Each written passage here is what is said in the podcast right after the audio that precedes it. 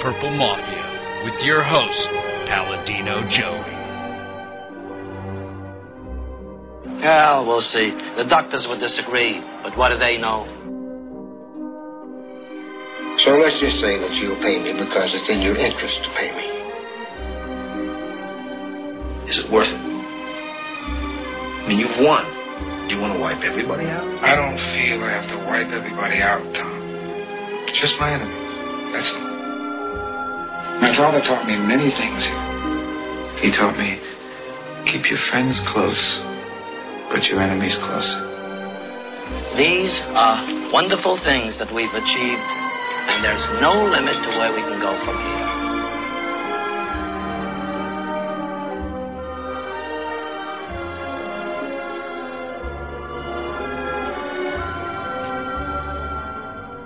Welcome to the family here on Purple Mafia.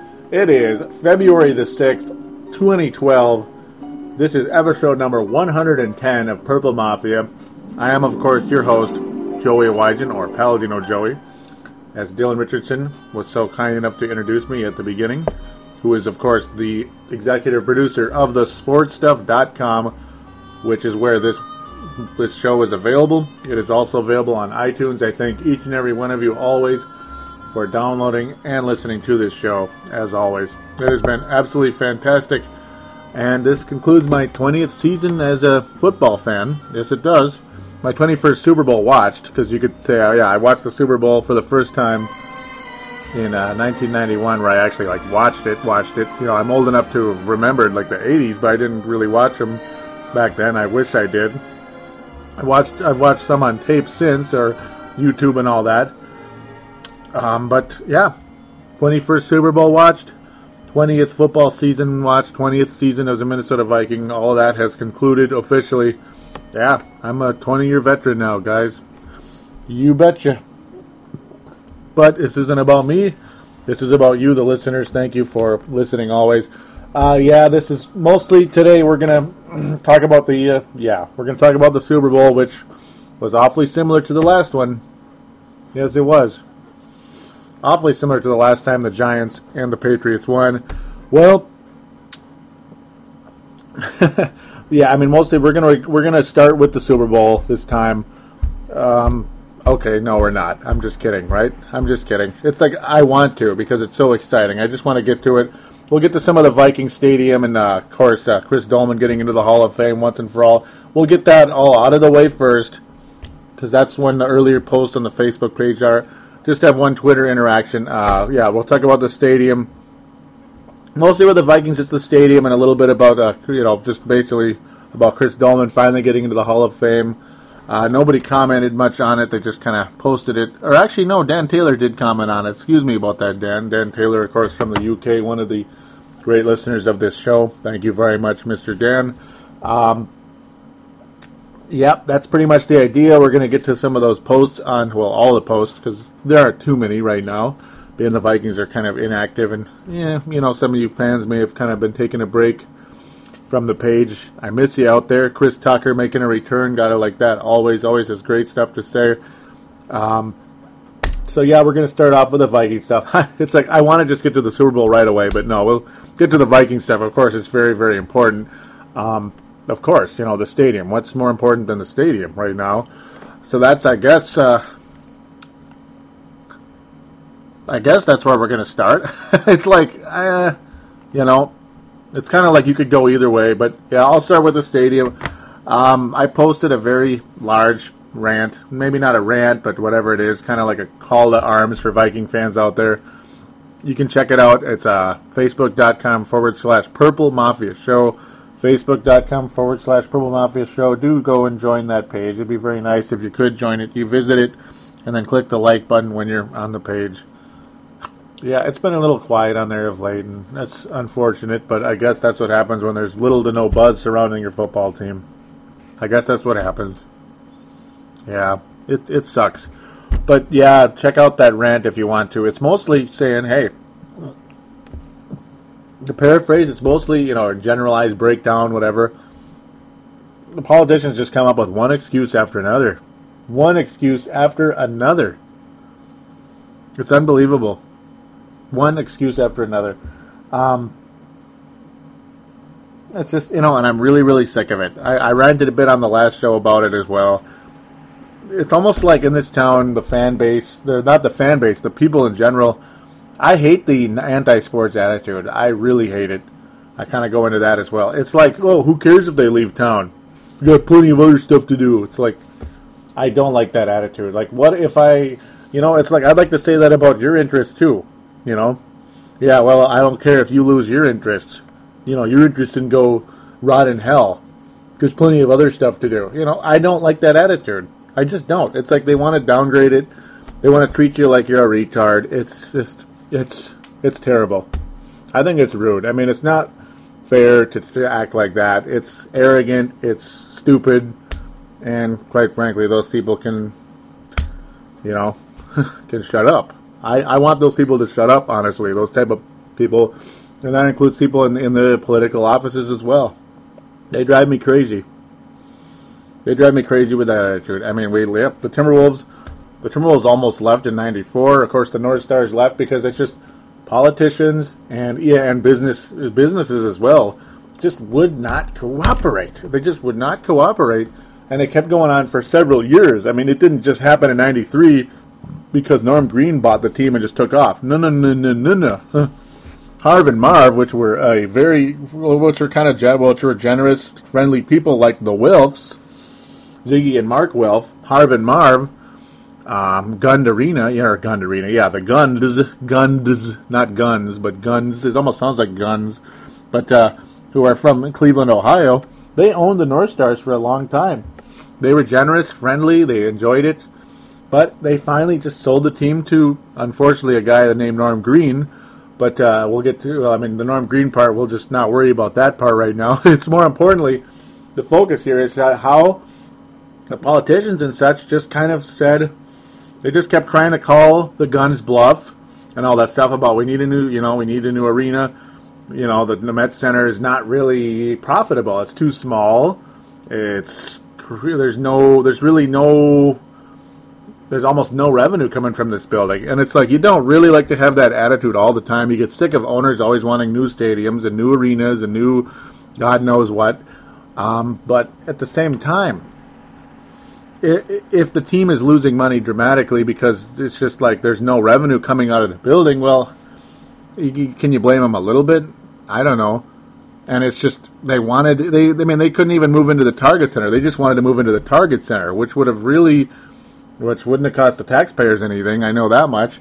But politicians and businessmen and all that stuff just could not cooperate. They just refused to cooperate. It was ridiculous that's the Harv and Marv thing with the Wolves. They kind of contributed to a possibility of losing.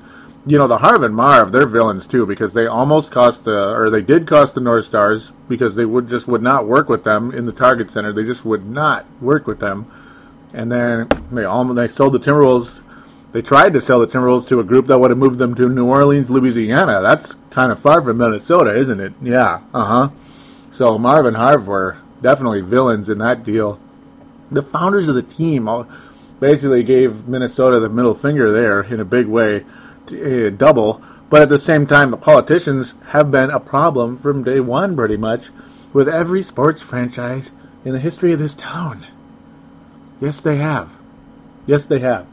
Ladies and gentlemen, the Minneapolis Lakers played in the Armory and uh, was it Minneapolis Auditorium or something that would only seat like four or five thousand people. It was freezing cold. The floor was basically as hard as a rock. and it's like they just refused the city, the city and state and all that. Mostly the city, especially, refused to uh, work with the the Minneapolis Lakers to try to keep them in town. And then when you get Los Angeles, the city of angels, calling, basically, you know, say, hey, come on over here, we have this for you. Well, we all know who the LA Lakers are, don't we? We all know how many championships the Minneapolis Lakers won in Minnesota. They won five, folks. Well, no, we don't all know, but yeah, for your information, Viking fans and other sports fans alike, the Minneapolis Lakers won five championships here, folks. How many championships did the Vikings have? None. Twins, well, they finally got two in 87 and 91. You know, the the North Stars never won a Stanley Cup. The Wild, of course, haven't. The Wolves haven't. come close. Well, maybe once, but yeah, 0304. But um, five, folks, five, five. yeah, and they had a rookie named Elgin Baylor too on that roster. And like a year or two later, Jerry West showed up. Wilt Chamberlain.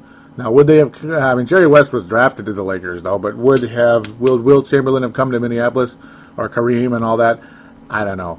I don't know. But if Jerry West did, they probably would have gotten Kareem and, and Magic because he's he was the general manager. Just showing you. I'm kind of going a little bit too far with this, but obviously you know what the point is. You understand what the point is. You don't need me to say get to the point. Well, what do you think the point is? We we just refuse to work with teams to keep them in town, and they move and they leave. Minneapolis freaking Lakers, folks. That's how far back this goes. It goes back to the Minneapolis Lakers, not just the North Stars, and almost losing the Wolves. And the Twins was kind of, you know, it was kind of, eh, they just had nowhere to go. So Minneapolis was calling their bluff. Minneapolis got lucky though that the Twins had nowhere to go. They had nowhere to go. That Quad City stuff from North Carolina was a was a load of BS. You know that was lame. And um, so Carl Pohlad really had no weapon, but the city of LA is calling again. Yeah, the city of LA is calling again. They want another purple and gold team to play in their city. I, I, I, couldn't handle that. I, I just could not handle the possibility of this team leaving. I couldn't. And yeah, this would be this would be a Chicago Bears show if they did. It would. Uh, it may be a little bit more difficult dealing with the Chicago market than the Minneapolis market, but hey, it's bigger. and no, I'm I'm just saying. I'm just throwing that out there. I don't think they're going to move. I don't. That would be the most stupid, imbecilic failure in the history of Minneapolis. It would. Honestly, it would. Outside of outside of giving away uh, military secrets to the to the enemy of like the United States or something, whoever it would be, about you know where to hit Minneapolis. That would be about the uh, you know that that would be worse. Yes, but I'm just saying this would be a financially uh, uh, the attraction to the town, that type of deal, uh, tourist, all that stuff. Financially, attraction, all that stuff. I'm not using the words very well, but you know what I'm getting at. It'd be a historic failure. It would. It really would. And, um, well, now we're down to the dome site mostly, and sites that are close to the dome it sounds like they're trying to kind of get things going. They're trying to rally support for the stadium. I hope, I just hope it works out. I do. Some people just have the worst attitude ever. Others, it's like they want to do this, they want to do that. The Vikings don't want to give up 50 million by playing in the uh, TCF Bank Stadium for was it three to five, three to five years or so. I can understand that, though. Even that gets a little bit frustrating. But then again, as all of you know, it's easy to tell somebody, "Huh, give up 50 million. Give up the 50." Yeah, SOBs. Well, they're giving up 300 or 400, 390, I think, in the plan, right? That's a lot of money, man. Three, they're giving up 390. They're not exactly getting a free for all here. You do have to remember that. Yeah, they would make more money, and yeah, that's where the 50 million would pay for itself later. I can understand that in some ways, but at the same time, 50 million is what that's right. It's 50 million. So it's one of those deals. And of course, the thing would benefit the city a lot more than people want to admit. It would. You think it wouldn't? The Twins are one thing. They go from a 94 win team to a 99 loss team within a year in Target Field. But but but the building still sold fairly well. It didn't sell as well as it did the first year, but the team sucked hardcore. And well, the reality is you the whole old pig with lipstick is still a pig.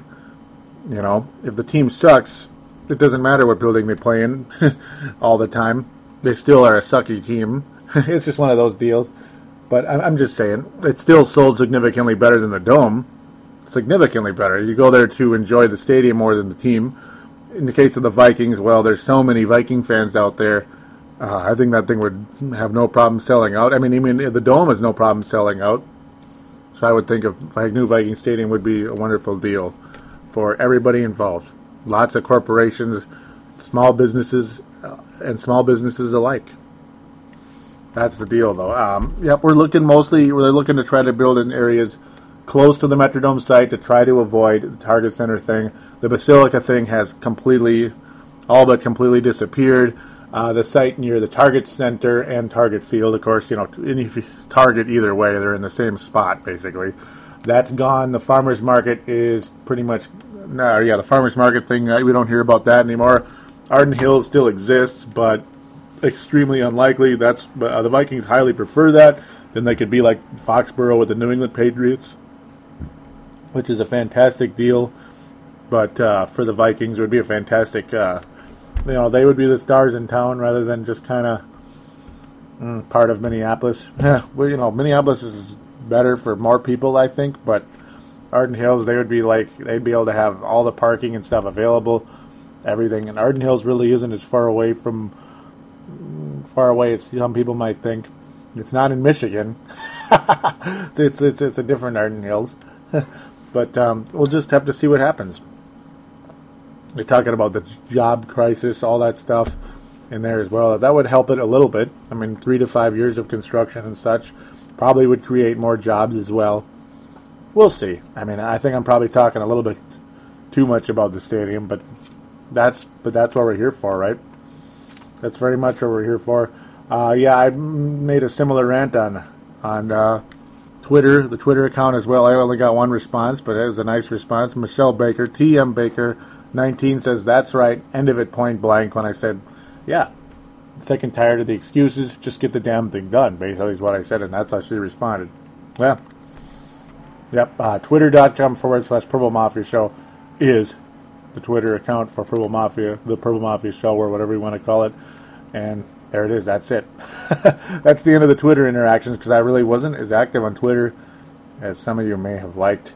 Uh, Sebastian Balls, we will stick with the stadium topic for a little bit longer. He says, F, you know, basically F Minnesota politicians. He doesn't spell out the whole word, but half of it. He said, "F Minnesota politicians, we can't even keep, find a way to keep our team, keep a team in our state." And yeah, North Stars, Lakers, you know, North Stars won a Stanley Cup in uh, Dallas. Yeah, yeah, they did. Not long after, with a lot of the same players. Yes, they did. I mean, yeah, they haven't come close since, but I'm just saying they did win a championship, and it would have been nice to see the Minnesota North Stars finally win a Stanley Cup. That would have been really emotional. The Lakers won, uh, well, they won five here and they have 16 now, so do the math. They've won 11 in Los Angeles. Would they have won 11 here? I doubt it, but I think they would have won some more, and I think they would have had a very rich, rich, rich history, which is something the Minnesota Timberwolves do not. But the good news with the Minnesota Timberwolves is they are improving, as you all know. Sebastian Ball says, No news. I feel like posting. And it's like, yep, it seems like the dome site thing is warming up a little. Sebastian Dawes responds with, good. Sebastian again says, this state is depressing. Can't even cooperate on a new stadium like WTF. we all know what WTF means, I hope. Yep. And yeah, folks, I'm getting worried. I am getting worried. I posted, that's I responded to him with, and, and I am getting worried. How can you not get worried? Because the lease is up. I mean, the lease is up. And the Baltimore Ravens used to be the Cleveland Browns, folks. Yeah. And the Baltimore Colts, or excuse me, the Indianapolis Colts used to be the Baltimore Colts. And it was like the lease was up, and come March, it was like adios, bye bye. Ladies and gentlemen, I'm not saying the Vikings are leaving town within the next month or two, but at the same time, don't be surprised. Stranger things and worse things have happened. And uh, they need to get this stadium done. I mean, the Vikings do have places to go. The Twins did not, and they kept signing one year leases every year. You know, they basically played without a lease in the dome for about four or five years. I mean, their lease was up in, I, I don't remember, was, was it 2002 or 2000?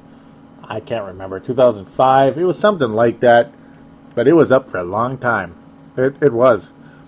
Now, why they signed for such a short lease, I have no idea. Maybe the Dome is a better football stadium, and yes, it is maybe that's why they did because the dome was actually built more for football. It's more of an oval shape than a triangle type triangle with a with or more like a hot air balloon shape. That's pretty much what a baseball field's supposed to be shaped like, I guess, in a way. I don't know. I'm not. I don't know if I'm saying it right, but you get the idea in a, in a sense. Kind of like a hot air balloon. Kinda. but, um, yeah, football is more of a big oval. That's how the stadiums are usually for football. And the dome is kind of more built that way. A big oval or big round deal. Um, whereas the Met Stadium was was a baseball stadium. It was not a football stadium. So yeah, the seating was screwed up for football, and then with the dome, the stadium was screwed up for baseball. The seats just not facing the right direction for that sport to be to really uh, for fan, the fans the fans uh, to get maximum uh, satisfaction out of the building. There we go. There you go. Finally getting the right words there. Thank you very much. I'm kind of that's my job is to have the right words and still kind of bleeping that up. but uh, that's pretty much where it is at the stadium, folks. If you'd like to call in and shout out, comment, question, rant, something, hey, the next show will be State of the Vikings address. This is a this is a early uh, message for all of you out there. The next show will be the State of the Vikings address 2012. So get your voices ready get those cell phones on because most cell phones have a long distance plan. Doesn't matter where you're from unless it's like, oh, out of the country. I don't know if you can do it. I, I don't know. It depends. But uh, it is a it, it is a Skype number 209-736-7877 209-736-7877 rant about the stadium, make uh, talk about the draft, talk about the current state of the team, talk about free agency, talk about Leslie Frazier, talk about any Galdern thing there is talk about Peyton Manning. Maybe Peyton Manning's the next aging star quarterback that's going to come here. Nah, we're not a competitive team right now. We didn't finish 10 and 6 for the division title the previous year, where all we needed was a good quarterback. It's not the same situation as it was in 09. Damn it. but um, yeah, Peyton Manning's gonna gonna be that guy for somebody out there. I think. I, I don't think he's going back to Indianapolis. If the guy can stay healthy, because it, like I said in episode 109, the words neck and injury and also the words neck and surgery don't go together very well, do they? No, they don't. When it comes to professional sports or really anything, neck injury, neck surgery, yikes, scary. But if he's healthy and ready to go, watch out. Oh, and we're going to be talking about Manning very soon. We're going to be talking about Manning. Yep, it's a two to one victory so far. Two to one lead for Eli old Eli is leading the Super Bowl ring uh, race for the Manning brothers. Unfortunately, their father wound up with zero because he played most of his career with the Saints. Yeah. Poor guy. Yep. Old Archie. Anyhow, you get the idea. Do call into the number. Once again, 209 736 7877. You could talk about the Super Bowl as well, but no, this is an early thing Yep, you can have a late Super Bowl call. I, I don't care. I am mostly talking about it on this show, but if you want to comment on it, you're more than welcome to do that. I'm not mad if it's an old topic. I'm not one of those show hosts that's going to go like, uh, "That's old." Like, get out of here. No, it's not old because it's not old until until training camp. Quite frankly, it's not. You're more than welcome to call in about pretty much anything regarding the 2011 season if you'd like to. So now we'll get to the final Vikings topic for the time being. Well, Cris Carter did not get into the Hall of Fame. Chris Doleman did. That's right. Dan Taylor says, disappointed for Cris Carter, but happy to see Chris Doleman, so another Chris got in. Chris Doleman going into the Hall of Fame, more than deserving. You betcha. Chris Doleman, one of the greatest uh, all-time defensive tackles to ever play. One of the one of the one of the sack leaders of all time, a top ten sack leader of all time. The Vikings have several like top twenty, top fifty, whatever sack leaders in this league. They have several. Um, the Minnesota Vikings are it's you know how every team kind of has a specialty, right? Every team has a specialty at a certain position over the years. Like the Pittsburgh Steelers, it's in general their defense. The Baltimore Ravens, I would say it's been their uh, linebackers and their secondary. Um, you know, that won their championship. Dallas Cowboys, it was the offensive line. San Francisco 49ers, the quarterbacks. And you could say receivers as well with San Francisco. Oof, they had some they've had some good ones. But I think it's mostly the quarterbacks though. Montana and Young, unbelievable. Um, but you know, it's one of those deals. You know, the, the Colts, Johnny Unitas and Peyton Manning, the Packers, Brett Favre, and Aaron Rodgers. See, certain teams and Bart Starr, certain teams have a great history at a certain position. It's like I just kind of keep going, don't I? but it's one of those things you you do keep going because it's just certain teams constantly have talent at that position. You could kind of say the Oakland slash LA Raiders have kind of have had great running backs over the years, over many many years over the course of time. You can absolutely. Well, with the Minnesota Vikings, uh, the New York Giants, it's their defense in general as well. Linebackers and defensive line. For the Minnesota Vikings, it's the defensive line historically. Now, it was frustratingly mediocre and borderline bad in the late 90s when the Vikings were really good. It was probably the weakness of the team outside of John Randle. But historically, the defensive line is what the Minnesota Vikings have been all about. The nickname, the Purple People Eaters, is because of the defensive line. You had Alan Page, who was in the Hall of Fame. Carl Eller, Hall of Fame, of course. Jim Marshall. I think he finally got in, if I remember correctly.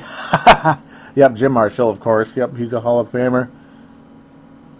Um, Gary Larsen did not get in, but he was more of a run stopper. But hey, purple people eater, purple people, not purple quarterback eaters, purple people eaters. Get him done. Get it done. Then you had Chris Doleman, John Randle, Henry Thomas, Jared Allen, yeah, Brian Robinson. No, yeah, Brian Robinson's good. Not as good as those other guys. John Randle is in the Hall of Fame, folks. As you do remember, Chris Doleman is in the Hall of Fame.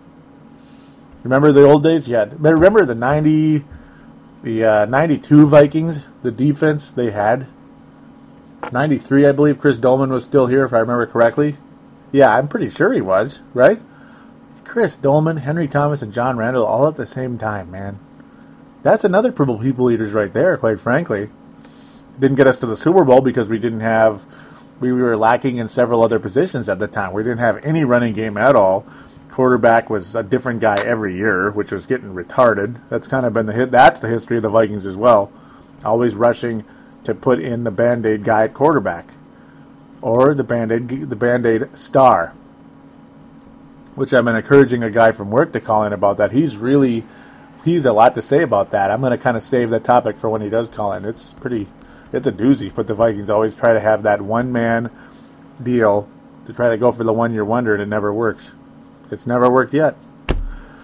But topic back to where it belongs. The defensive line is the Vikings' history, and yeah, you have Alan Page. That's one. Marshall two. Eller three. Um, Randle four. Chris Doleman five. That's five defensive linemen in the Hall of Fame for the Minnesota Vikings. That is quite a few. Jared Allen most likely will be in the Hall of Fame as well if he stays healthy. He most likely will be there as well. You had Ray Edwards, who was really good. Not a superstar, not a, not a star, but but very very good. A 10, 8 to ten sack type of guy. You had Henry Thomas, who's not in the Hall of Fame, but was very good for many years. And you had so many talented guys at the defensive line, and Chris Doleman's in, and uh, he was one of the best pass rushers I ever saw. Even in his old age, when he came here in 1999, it was so cool to see him finish his career here in '99. He came in and he got about I forget if he got eight nine sacks in just a, in a very short time. It was very cool, very cool. Chris Doleman, number 56. We love you. Great great career. Good job. Um, of course, he also played with the 49ers and the uh, well, fed with the Falcons, but played better with the 49ers after that. He was on that very talented 1997 49ers team that could have gone to the Super Bowl. They were 13 and 3 with that great defense. It was good stuff. It sure was. So with that said, with that two-word deal, Super Bowl. Yeah, let's get to the Super Bowl. We'll be right back right after this.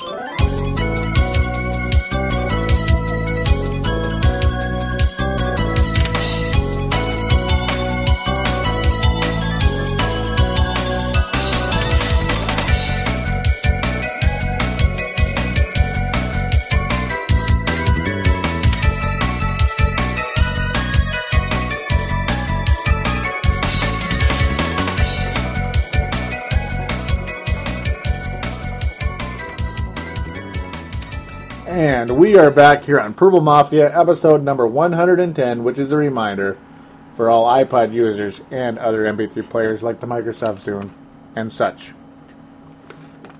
Yep, MP3 players can go anything from like 300 bucks with the original iPod Classic. Well, not the original, but you know, the iPod Classic or like really upgraded iPod Touch all the way down to 12 or 13 bucks that you could get at Micro Center, Best Buy, whatever. MP3 players can be a price range of anything and everything. Welcome back to the show. So yeah, it's been about 40 or 50 degrees this week, hasn't it? Yep, it's been about 40 or 50 degrees. Mm-hmm.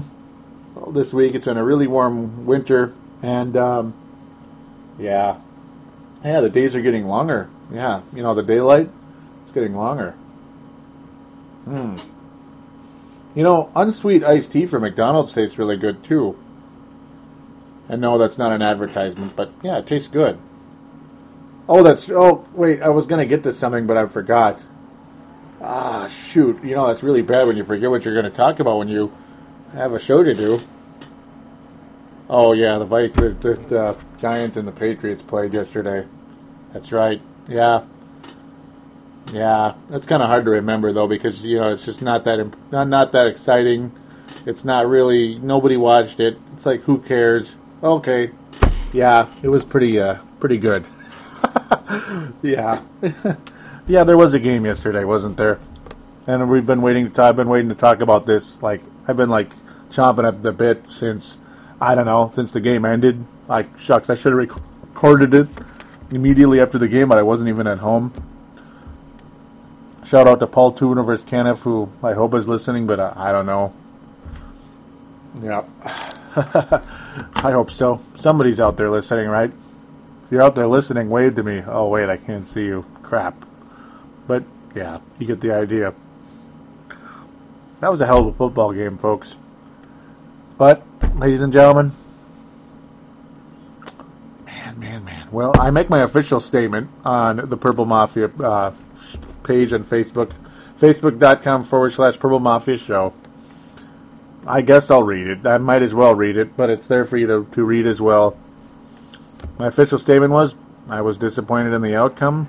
I was, but but my prediction was pretty close to dead on, being it came to the last play, with the Giants winning. Really unhappy with the Patriots' drop passes and inability to recover three. That's right, three giant fumbles. Unacceptable. With that said, the Patriots remain my second favorite team. I hope this is not their last hurrah in the Super Bowl in the Tom Brady era. Yeah. Chris Tucker makes the reply. I'll get to that in one second, but that pretty much sums it up, doesn't it? In fact, I almost wish I didn't read it. yeah, because it kind of spoils what I'm getting to. But granted, you already know what I'm going to get to, because a lot of you probably saw it. Man, man, man. I'm telling you. And yeah, most of you that have been listening to the show, you know, you know where my heart was last night. My head was with the Giants. My head was with the Giants since they defeated the Packers. I figured, you know what? I, I really did think this. That Super Bowl 46, in a lot of ways, was played about three weeks ago in Lambeau Field. In a lot of ways, I think it was. Really. I'm saying that with full sincerity. And the Giants kicked, the, kicked their butts but the Patriots are that good. They made it close. They made it a lot closer, and so were the 49ers. But as a, a, a guy at work who's from Boston, he's from Boston, and he said the stars were just lined up for the Giants. Just sometimes the stars are lined up. And yeah, you know what? The stars were lined up for the Giants in so many ways.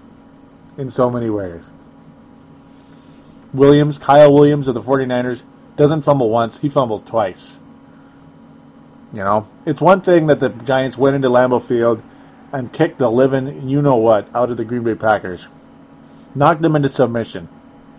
It wasn't Ice Bowl 3 because Ice Bowl 2 was uh, about zero degrees. Unbelievably cold. I mean, then you got an NFC Championship game or second round game in Green Bay. It's usually awfully cold, right? Because it's January. It's the coldest time of the year. This year has just been a weird winter. It's been warm. But regardless, the Giants kicked the crap out of them no matter what. They beat them every time. The Giants barely beat the Packers last time, but they kicked the crap out of them this time. And yeah, the stars were lined up for the Giants in so many ways.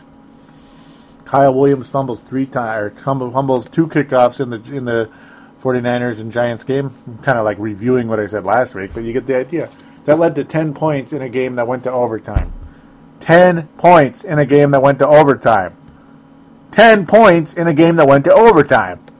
That do you think that made a difference in the in the outcome? Yeah. This game was so eerily similar. So eerily similar to 4 years ago. Such a tight played game. So tight. Everybody's colors were about 3 sizes smaller in the in the game except for one guy. One guy one single player on that football field. And he was the guy that got the Corvette last night. He's the guy whose dad played for the New Orleans Saints. His brother played for the Indianapolis Colts. He's the guy that went into Green Bay, into Lambeau Field, on a frozen, frozen, frozen night four years ago, and defeated the 13 and 3 Green Bay Packers in Brett Favre's what turned out to be Brett Favre's last game for that team, and what looked like a, a epic rematch of Super Bowl, uh, the Super Bowl in 1996. Think of how un- unbelievable that would have been. Brett Favre and Tom Brady, undefeated Saints or undefeated Patriots versus a 13 and 3 Packer team. That would have been unbelievable. But no, Tom Brady. It's it's Tom Brady, man. Took out those Dallas Cowboys like they were nothing that year in 0, in 07. 2007 Giants. It was the guy that constantly was was you know was was really looked as really he was the number one overall pick. Eli Manning really was the number one overall pick, huh? Well, he throws touchdowns and gets lots of yards, but he throws a lot of interceptions, and it's like, yeah, I don't know. And the Giants were just ten and six, just a ten and six team, nine and seven, 10 and six. Some people even went as far to say Tom Coughlin is the worst coach in the NFL. Ladies and gentlemen, Tom Coughlin is far from it. And, and I liked him when he was with the Jacksonville Jaguars. But that one man, Eli Manning, is the most unflappable quarterback that I've seen since uh, Montana. Even more than Tom Brady. Yeah, I mean, Tom Brady went against those St. Louis Rams in 2001 as a rookie. Well, he was really not a rookie, but a first year starter, we'll say. Um, and marched down that field, led that team to victory. Final drive of the game, minimal time left. Young man with a sore ankle took that ball down, took that team down the field, and led them to champ to victory. But Eli Manning has done it twice in the Super Bowl now. Twice uh, Tom Brady did it uh, in more than once in the Super Bowl as well. But right now, Eli Manning is, is about as unflappable as they get. He is he is unflappable. He just flat gets it done when it matters more than anybody. Tom Brady did not lead his team down the field last night. But you can argue, though, that his teammates let him down. They let him down. The offensive line gave up way too many. Uh, he, they they gave they gave up that the defensive the offensive line was beaten by the Giants defensive line several times. Yes, it was, so many times. Brandon Jacobs got through the Patriots defensive line so many times on those key first downs throughout the game. But folks, this game was so similar to 2007. I can't even believe in so many ways. But most of all, most of all, above everything. We'll get to some of the similarities in a little bit here. Because I'm not going to turn that into like a game review. Like, uh, this is more of an emotional game review. It's not one where it's like, well, the Patriots did this in this quarter and the Giants did that in this quarter. No. The Giants did lead 9 to nothing at one point, the safety and the touchdown and all that good stuff. But we'll worry about that in a minute. Well, I mean, but yeah, that's all you need to know in terms of you know game reviews that way, like you're reading a book. I'm not going to do that anymore like I used to. Um, but the New England Patriots are looking a lot more similar Lot, I mean, more and more similar. The past the past two Super Bowls they've been in, and in the postseason as well, the general postseason, they're starting to look more and more like the Boston Red Sox before they started winning the World Series hmm. in 04 and 07. They're starting to look like the Boston Red Sox, where they'll get there. Oh, they'll get there. But for whatever reason, they'll choke. The Patriots have become chokers, folks. They have. Tom Brady choked in 07, I think. Honest to God, I think Tom Brady choked in 07. And uh, guys like Asante Samuel, who had the ball in his stomach, in his chest, that would have ended the game. Multiple times in 07, the Patriots could have ended the game with one play. One bleeping play, and they didn't. Last night, the same thing happened multiple times. The New York Giants fumbled not once, not twice, but three times. The first Giants fumble, oh my God, the Patriots did recover this one, and it was what, at the 10 yard line? At the 10 bleeping yard line in a game that's so close. Every single detail like this, details like this, any type of turnover can change the entire outcome in a second. But, ladies and gentlemen, for whatever reason, a team that went 13 and 3 and is looked on as the most disciplined, most the best coached team in football the last 10 years, 20 years, whatever. They resembled the Minnesota Vikings and the Boston Red Sox in the big games. I mean, only the Vikings and Red Boston Red Sox or Chicago Cubs, teams like this, can pull off this type of BS. What happened to the Vikings in 09 when Brett Favre was marching that team down the field? In an improbable, well, probable yet improbable road victory over the New Orleans Saints. Despite all the fumbles, all the screw ups earlier, here they come, boy, lay baby. Here they come. They're already in field goal range. Maybe get a couple more yards. Maybe even get a first down. But there's the yellow flag. The ref's putting two hands on his head. What does that mean? Too many men in the field. There's supposed to be 11, but now there's 12. Well, we always say the 12th man is the fans, right? Unfortunately, no, the 12th man was on the field for the Vikings, and that that's that's what led Brett Favre to panic and throw the stupid interception. The Patriots recover a fumble that would have changed the entire outcome of the game right here. And this is just one instance, folks, that would have changed the entire outcome. There were at least four or five instances that would have won the game for the Patriots. They would have won the game or most likely they would have won. It doesn't guarantee them a victory, but I'm telling you, their chances of winning were sky high had they completed one of these. But they found they recovered the ball on the 10, and there were too many men in the field. Too many men in the field. And it happened two other times in this game, ladies and gentlemen, that the New York Giants fumbled in their territory. In their territory and the Patriots were nowhere near the ball.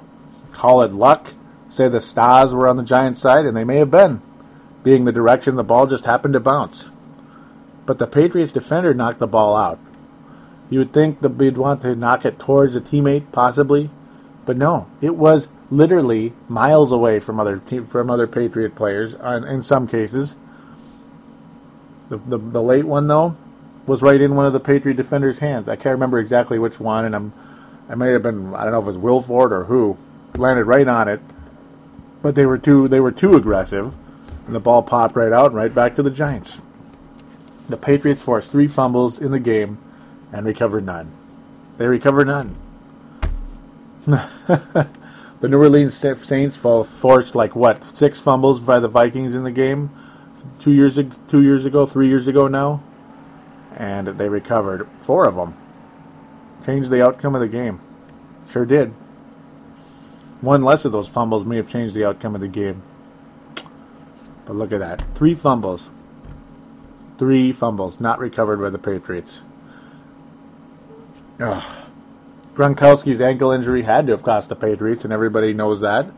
That's really unfortunate that players of that magnitude tend to sometimes get injured at the, just the most inopportune time possible. It sucks, and I do think that made a difference. West uh, a deep pass that would have been to Gronkowski, and this is not the one at the end of the game, but this was, I believe, in the second half. A deep pass, uh, a risky pass, thrown kind of into thrown into coverage, was intercepted. I don't know what the heck was going on there, other than well, if Gronkowski was healthy, he may have been able to move around the defender and make the catch. I don't know, but that was a costly mistake. The Patriots' offense is doing good, and they got they kind of got a little greedy. They gambled a little bit there, and lost. But there were so many dumb penalties by the Patriots, so many drop passes by the Patriots in this game that I can't even tell you what the hell was going on. They absolutely resembled the Vikings, Boston Red Sox, and Chicago Cubs in this game, in the big games.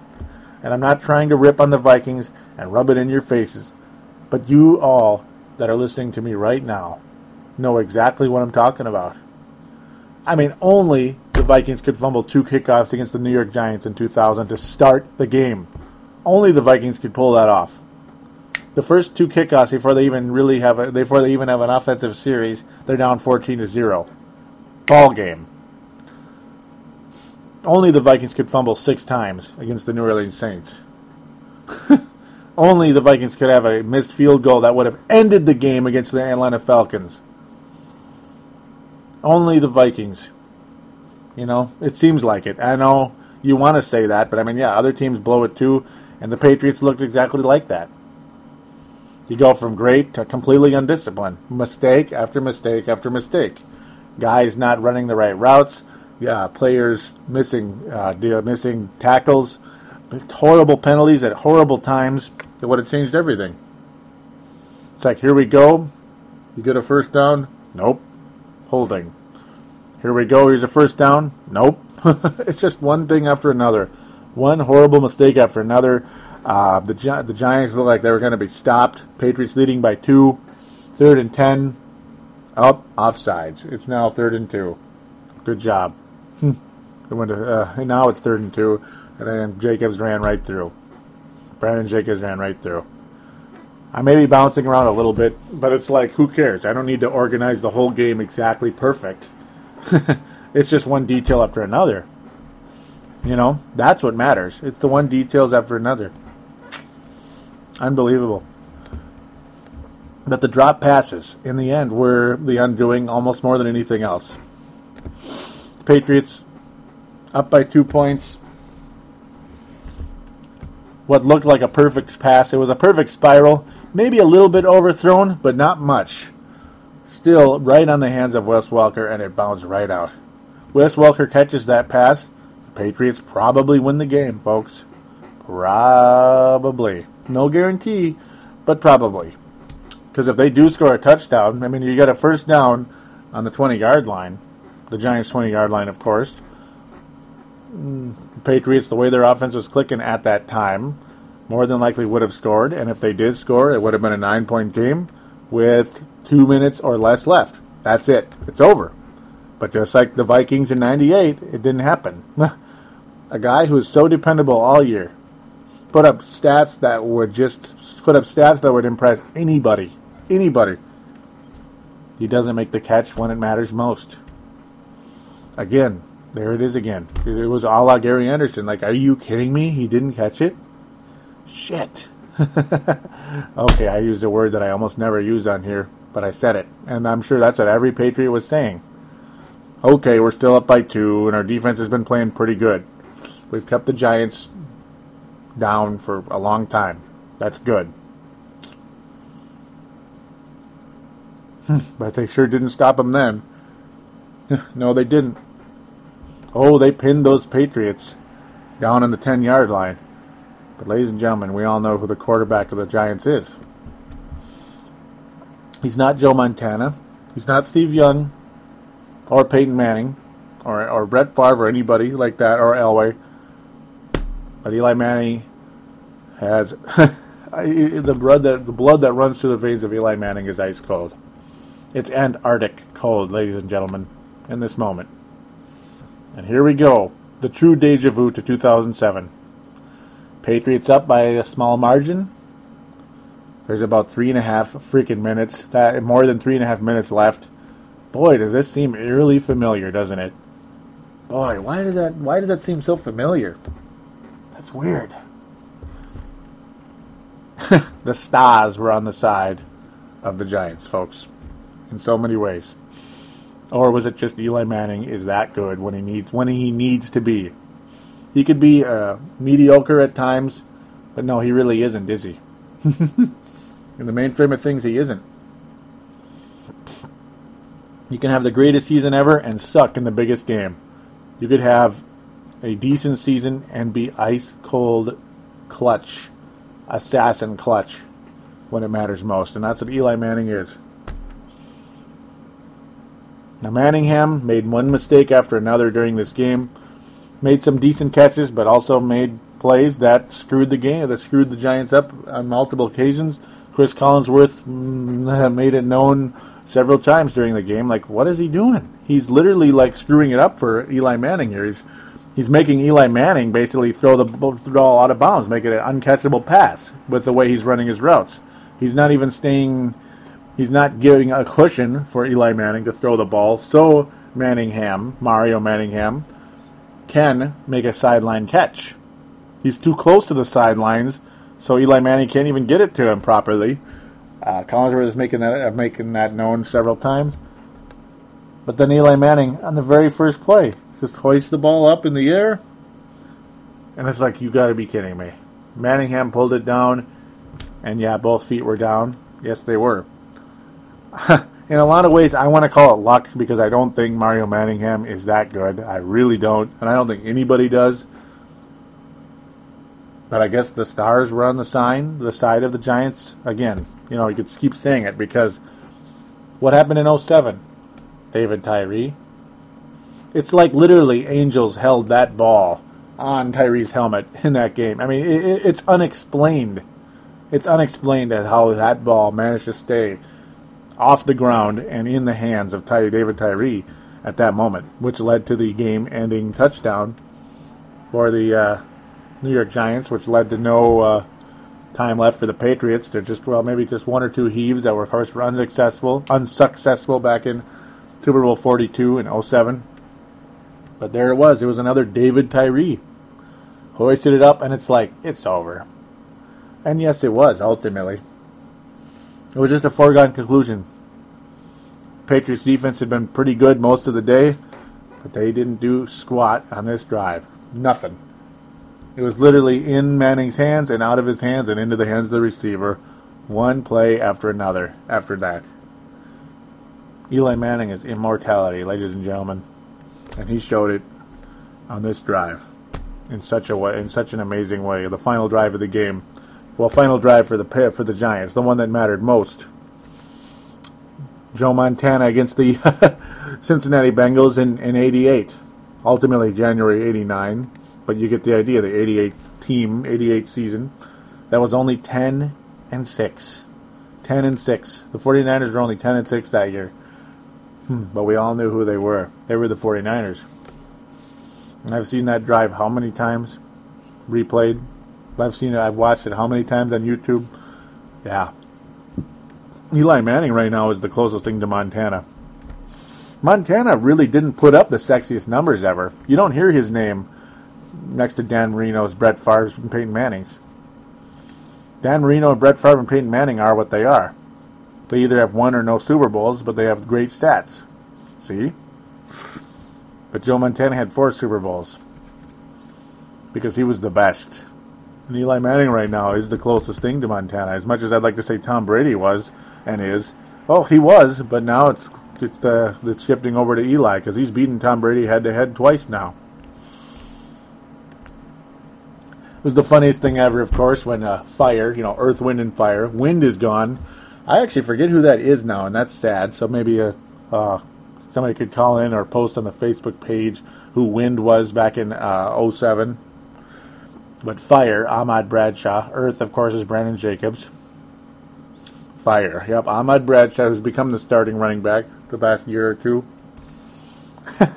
they were thinking of, hey, you know, there's so much time left and we're in the red zone. Let's try to lay down on the one yard line and burn the clock all the way down to like 10 seconds left or 20, whatever, and kick the field goal and walk out of here. Hopefully, winners. Leave Tom Brady almost no time left to get her done. But no, Ahmad Bradshaw was going to do it, and then he just kind of sat backwards into the end zone, like, ah, hell with it. Patriots walk on the field, 57 seconds left. Can Tom Brady beat do exactly what Joe Montana did do back in the 88 team? Because they get the ball on the 20, a touchback on the kickoff. Tom Brady throws perfect passes to his receivers, uh, Hernandez and and Branch. I think Branch was one of them, and they just dropped it and dropped it and dropped it. The ball was right in wide receivers' hands in multiple occasions in this moment. Perfect passes by Tom Brady were dropped and dropped and dropped and dropped. I believe there were three or four drops in this uh, the final drive. I mean, Brady could have been the Joe Montana. He could have been. It was, it was very possible. I mean, either one of these guys has Joe Montana capabilities in them, man. But the receivers got it done for New York, made the great plays when they mattered. And like Bill Belichick so tersely, so cantankerously said in his uh, very wordy press conference, yeah, you can sense the sarcasm there, that uh, we just didn't make the big play. We just didn't make enough plays. You betcha they didn't. the Giants caught the ball, the Patriots didn't. The last heave, and these never work, do they? Yeah, like one in a million years they do, but it didn't this time. That was it. Players just were not making plays when they mattered most for the New England Patriots. They just weren't, and they was very Red Sox like again. Easy passes dropped, horrible penalties at the worst times, and defensive letdowns at the most inopportune times. The Giants ate them alive when the game mattered most. They trailed the game almost the entire second half, actually, until the, basically the final score. Yeah, they did. They basically, yeah, they trailed the entire second half. They led the whole first half until the final score of the first half, but you get the idea. Patriots got their touchdown in the opening drive in the second half, and that was it. They never scored again. They scored 17 points, and that's it. Funny how that works, isn't it? But that's football for you. How eerily similar. I mean, it's literally like a book, a script being written and and and acted upon. It really is. and no, not, that doesn't mean I think there's a conspiracy that it's fixed. It's not fixed. It's just not. But boy, the era of the underdog lives on. We've seen two 10 and 6 teams win the Super Bowl that were not picked to win any Super Bowl, that's for sure. The Packers, a lot of people could have picked them to lose last year in the first round. A lot of people could have picked the Giants, and, and especially that year in 07 when the Giants looked like a joke, pretty much. The Vikings killed them like 42 17 in, in New York, which never happens. That they go on and win the whole thing with a 10 and 6 team, and what people thought thought once thought was a dopey quarterback people always used to call him dopey. You know, that he kind of just looked like a dopey Southern guy. You know, and no, no, nothing against Southern guys. I know there's Southern people listening to this show. It's just kind of a, I don't know, they're just goofy. Um, but no, 10 and 6 teams. See, the 10 and 6 49ers, that doesn't count. They're, you really think they're underdogs against the Cincinnati freaking Bengals who don't win anything ever? No, they were not underdogs against the Cincinnati Bengals. They were a dynasty that had a 10 and 6 record and still won the Super Bowl. That's what they were. When you see the Packers, the Giants go 10 and 6 with their 6th seed and win the championship, a 9 and 7 New York Giants team who had the 4th seed because they were, you know, they still won the division. You know, you get a home game in the first round. 9 and 7 team wins the whole thing. Boy, wouldn't that have been nice if the nine and seven Minnesota Vikings won did, did the same thing in, in uh, 1987? Ladies and gentlemen, I'm going to tell you this quickly, real quickly. it was eerily similar, or I mean, I mean that possibility was eerily legit because you really think the Vikings would have lost to the Broncos in the Super Bowl? The Broncos were terrible in Super Bowls back in the 80s. It would not have happened. The Vikings would have won. Darrin Nelson couldn't hang on to the pass and force overtime. And Destiny's just not been on the Viking side yet. And we hope and pray that someday it will be. We hope and pray that someday it will be.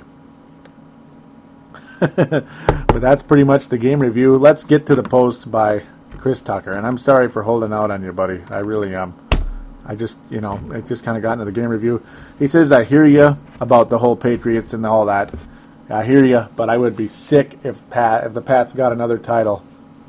Not because they don't deserve it, but come on, I want at least one. Yes, I do. See, there you go. That's that's a perfect uh, thing. I you know I want one too. The props to the Giants D line. Those guys just keep coming. It shows if we can get our O line and secondary figured out, our D line can match anyone. I I yeah. I mean, the, it's the O line and the secondary. Chris, you're you're perfect there. Perfect, perfect analogy right there. Um, get the O line in the and the secondary. Uh, yeah, the two big names, of course, have been, you know, not to get into the state of the Vikings address, but we know who they are. Matt Kalil and Morris Claiborne. Obviously, you're not going to get both unless you do some massive trade up type of deal, which usually is a mistake because you trade away too many draft picks. But I'm just saying, you know, your top pick is probably going to be one of those two guys. There's still the possibility for Blackmon, Blackmon, the receiver as well. I mean, it's going to be one of those three, we'll say. But I think, yes, O line and secondary are paramount to the future of this team right now. Absolutely. The D line is is very good, yes. Though Kevin Williams has definitely taken a step back. And uh, boy, the other defensive tackle position is a question mark beyond human recognition. But if we have a better secondary, the D line might look better. Maybe. I, I don't know, but usually the D line playing better and the linebackers makes the secondary look better too. It's kind of like it's a team thing. I mean, football is the ultimate team sport the quarterback's not out there making a big stop late in the game. He's not, or is the receiver. It's the secondary. It's not like basketball or baseball or hockey, especially basketball and baseball, though, where Kirby Puckett can hit the home run in Game 6 of the World Series and win it, but he can also make a great catch to prevent a home run as well. See? It's not like that in football. You don't have Tom Brady making a big stop on the final play of the game. No, he has to sit and watch. He has to count on other people to get the job done. He has to count on his receivers to catch his passes. So it's it's a, the ultimate team game. You need that secondary to be good for the defensive line to prosper, to, to look better. You need the defensive line to be really good to make the secondary look better. You need both. You need both. But yeah, like as I was saying, two ten and six teams. Now there's a nine and seven one to win the Super Bowl within the past five years, folks. And it's like, why can't we win one? Why can't we? I mean, it's it proves that we can. We absolutely can. And Chris Tucker's response is, all the sweeter, all the sweeter when we win. You know, versus seeing all these other teams win. We have many pieces in place, but must get draft and sign one major free agent at either guard or would be or wide receiver. In the perfect world, Kalil in the first round, Jenkins in the second, and sign Vincent Jackson as a free agent can happen if we cut Hutch, Cedric, and Cedric Griffin, then move Charlie Johnson to left guard, Skol Vikings Nation. So, yes, that's been the talker ever since the Vikings offseason here, and we're talking about the O line. Charlie Johnson is a guard, yeah, and, and, he is. Like he was pretty, he was playing out of position the last year and a half, two years, with the Colts and Vikings at left tackle. Charlie Johnson is not a left tackle, and early on, I didn't really do enough research on it. I'm going to be honest. When we first got Charlie Johnson, I didn't realize that he was a guard because I don't really follow super close to the. Uh, I don't follow so close to the Indianapolis Colts that I know everything about their O line. But other people are pretty. Obviously, they they you know uh, they know more about it than me at times. I try to be up here and do the best I can. But uh, I'm mostly here to talk Vikings. and yeah, I, I do try to keep track of a lot of stuff, but sometimes offensive lines for teams that play out of conference a little bit tough to keep up with. And uh, yeah, Charlie Johnson is a guard. He's a left guard. That's ultimately would be the perfect position for him. Um, Sebastian Balls closes things here with I'm back posting what a great game go NYG of course New York Giants. Yeah. I say go Patriots, but hey, go Giants as well. They they're very good. And if it wasn't the Patriots, I probably would have cheered for the Giants because I admire them an awful lot, folks. They are the giant killers. My prediction was correct because I believe so much in the New York Giants. I, I really believe in that team. What did I say way back when it was Packers Giants in the second round? because I knew they were going to kick the Falcons' butts. Oh, oh yeah, I knew it. Even though this this unit hadn't won a home playoff game yet, after a disappointing failure against the Eagles with a 13 and 3 record in 08 when they were the defending champs, just like the Packers had a disappointing finish in the playoffs, disappointing loss to the Giants in in 2011 after a Super Bowl championship miracle run type deal. Yeah, I mean, but no, it's like they go into Green Bay. The Giants have a 45% chance of victory here. It's just, yeah, I had to pick the Packers because they were just so damn good this year. They were beating everybody. You had to pick them. You had to. You, you know, you're not going to just brush things with a broad stroke and say, oh, the Giants will win, but if they don't win, ah, the Packers are great. No. I'm saying the Packers are going to win, but the Giants have a legitimate possibility to win, and if they do, they're going to the Super Bowl and going to win. That's experience right there, folks. That's what that's about right there. Not up here to brag, just saying experience wins in a situation like that. And I said, if anybody, and I mean, and, and I and I said only one team, one team can beat the Green Bay Packers, and that's the uh, New York Giants. I did say one other team could maybe pull off the miracle if they got there to the Super Bowl, and that'd be the Denver Broncos. But that's that was yeah that I said it was mostly well, it was more likely to be the Giants, and, and, and it was. The Giants are right there, ready to go. The Broncos, that would just be a, an unprecedented miracle. That would have been really, really weird. An eight and eight team winning a championship. that would have been a lot like the uh, the Giants and Patriots game when they defeated the undefeated Patriots. The New York Giants absolutely have a mental block on the Patriots, and uh, it's crazy. Patriots clearly a superior football team on paper and in general, but the Giants clearly a superior team when it when the when the team when the uh, when the moment when the when the lights are brightest. They are the superior team when the lights are brightest. And there you go. It's New York and Boston again. The curse of the Bambino, the curse of Eli Manning. yeah, we're not going to be too fancy with curse of Bambino talk. The curse of Eli Manning. It is the curse of of. Ta- the curse of the great catches, I guess. I don't know. What more can you say? What more can you say? There it is. Well, thank you guys for listening. We're going to get to the contact details. Again, the, don't forget the call in lines 209 736 7877. 209 736 7877. It is a voicemail. Do treat it as such. Mention which show you're calling into, which is, of course, Purple Mafia. Thank you so very much to do that. Uh, we'd like you to join the message boards on the sportstuff.com. Would appreciate it also very much if you did. They, uh, you simply go to the front page of the website, click TS, at, click on the button that says TSS Boards, then click uh, register, get your screen name on there, get going, post in those forums. The teams are split up into the actual divisions to generate more discussion. Very cool idea by Dylan Richardson. Always like the mindset by Dylan Richardson would like you to join that would be very, very terrific indeed. Facebook page and Twitter accounts facebook.com forward slash purple mafia, twitter.com forward slash purple mafia. Like and or follow those respective accounts if you could. Oh, so please. Would be terrific. Thank you again. Well, get your draft opinions ready. Get your, uh, well, the coaching staff is set, unfortunately. Yeah, lame duck coaching staff unless something unless the team improves. But get your yep, get your get your draft uh, opinions ready. Get your stadium opinions ready. Get your cell phones ready. Dial up. Get your uh, laptops, cell phones, whatever it is. Cell phones to call, but also cell phones to get on the Twitter and or Facebook page. Ladies and gentlemen, the next show will be State of the Vikings 2012. Let's get those opinions out there get those free, talk some free agency, talk anything and everything Vikings. Because, ladies and gentlemen, State of the Vikings address is next. Until then, this is goodbye for the time being.